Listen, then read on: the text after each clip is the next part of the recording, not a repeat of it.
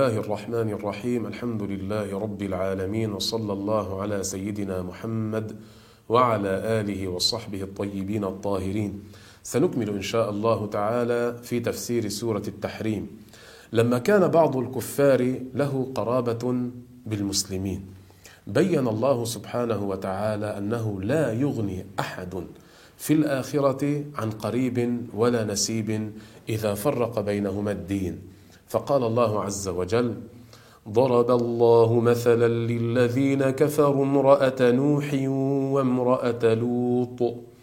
مثل الله حالهم في أنهم يعاقبون لكفرهم ولا يحابون لما بينهم وبين النبي عليه الصلاة والسلام والمؤمنين من النسب والقرابة بحال هاتين المرأتين.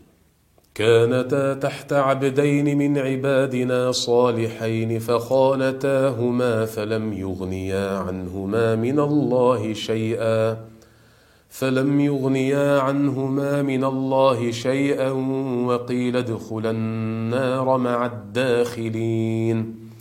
كانتا تحت عبدين من عبادنا الصالحين وهما نوح ولوط عليهما الصلاة والسلام. فخانتاهما وذلك بكفرهما فإنهما كانتا على دين غير دينهما. وليس المراد بالخيانة هنا الزنا. كما قال ابن عباس رضي الله عنهما لم تزن امرأة نبي قط. فلم يغنيا عنهما من الله شيئا. ومعنى الآية أن سيدنا نوحا ولوطا عليهما الصلاة والسلام لم يدفعا كرامتهما عند الله تعالى لم يدفعا عن زوجتيهما لما عصتا بكفرهما بترك الإيمان شيئا من عذاب الله. هما أصلا لا يشفعان لهما ولا يطلبان من الله عز وجل أن يغفر لهما ولا يسألان الله عز وجل أن يخفف عنهما في الآخرة.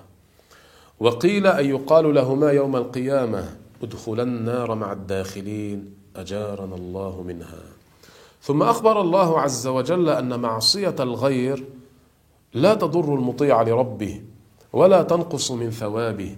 فقال الله عز وجل وضرب الله مثلا للذين آمنوا امرأة فرعون امرأة فرعون إذ قالت رب ابن لي عندك بيتا في الجنة ونجني من فرعون وعمله ونجني من القوم الظالمين. وضرب الله مثلا للذين آمنوا امرأة فرعون واسمها آسية بنت مزاحم. آمنت بالله وآمنت بنبي الله موسى عليه الصلاة والسلام وكان زوجها فرعون عدوا لله تعالى. إذ قالت رب ابن لي عندك بيتا في الجنة. وليس المراد هنا بالعندية عندية المكان لأن الله منزه عن المكان والجهة. بل إنها سألت الله تعالى القرب من رحمته والبعد من عذاب أعدائه. ومعنى ونجني من فرعون وعمله أي نجني من نفس فرعون الخبيثة. وعمله الخبيث السيء فإنه كان طاغية ظالما.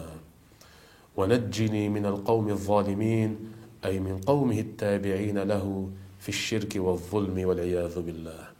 ثم ذكر الله عز وجل السيدة مريم فقال ومريم ابنة عمران التي أحصنت فرجها فنفخنا فيه من روحنا. فنفخنا فيه من روحنا وصدقت بكلمات ربها وكتبه وصدقت بكلمات ربها وكتبه وكانت من القانتين. ومريم ابنة عمران ضرب الله مثلا لمريم بنت عمران وصبرها على أذى اليهود. التي أحصنت حفظت وصانت وعفت فرجها عن الفواحش.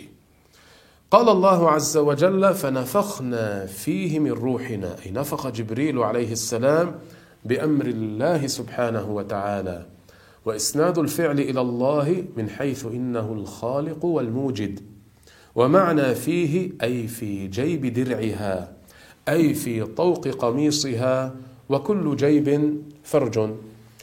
فإن جبريل عليه السلام نفخ الروح في جيب قميصها ومعنى قول الله عز وجل من روحنا أي الروح المشرفة عند الله وهي روح عيسى عليه السلام.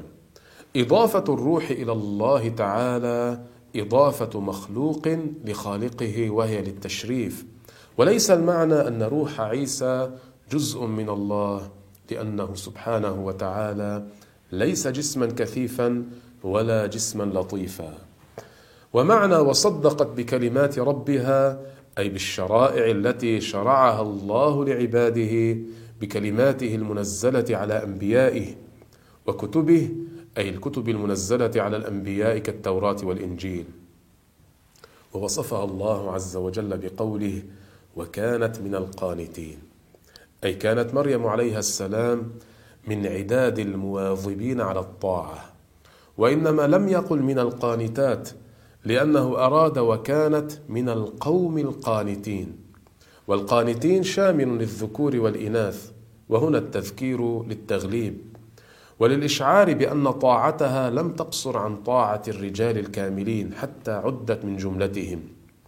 فقد روى البخاري رضي الله عنه أن رسول الله صلى الله عليه وسلم قال كمل من الرجال كثير ولم يكمل من النساء إلا آسية امرأة فرعون ومريم بنت عمران وإن فضل عائشة على النساء كفضل الثريد على سائر الطعام. وفقني الله وإياكم إلى ما يحب ويرضى والله أعلم وأحكم.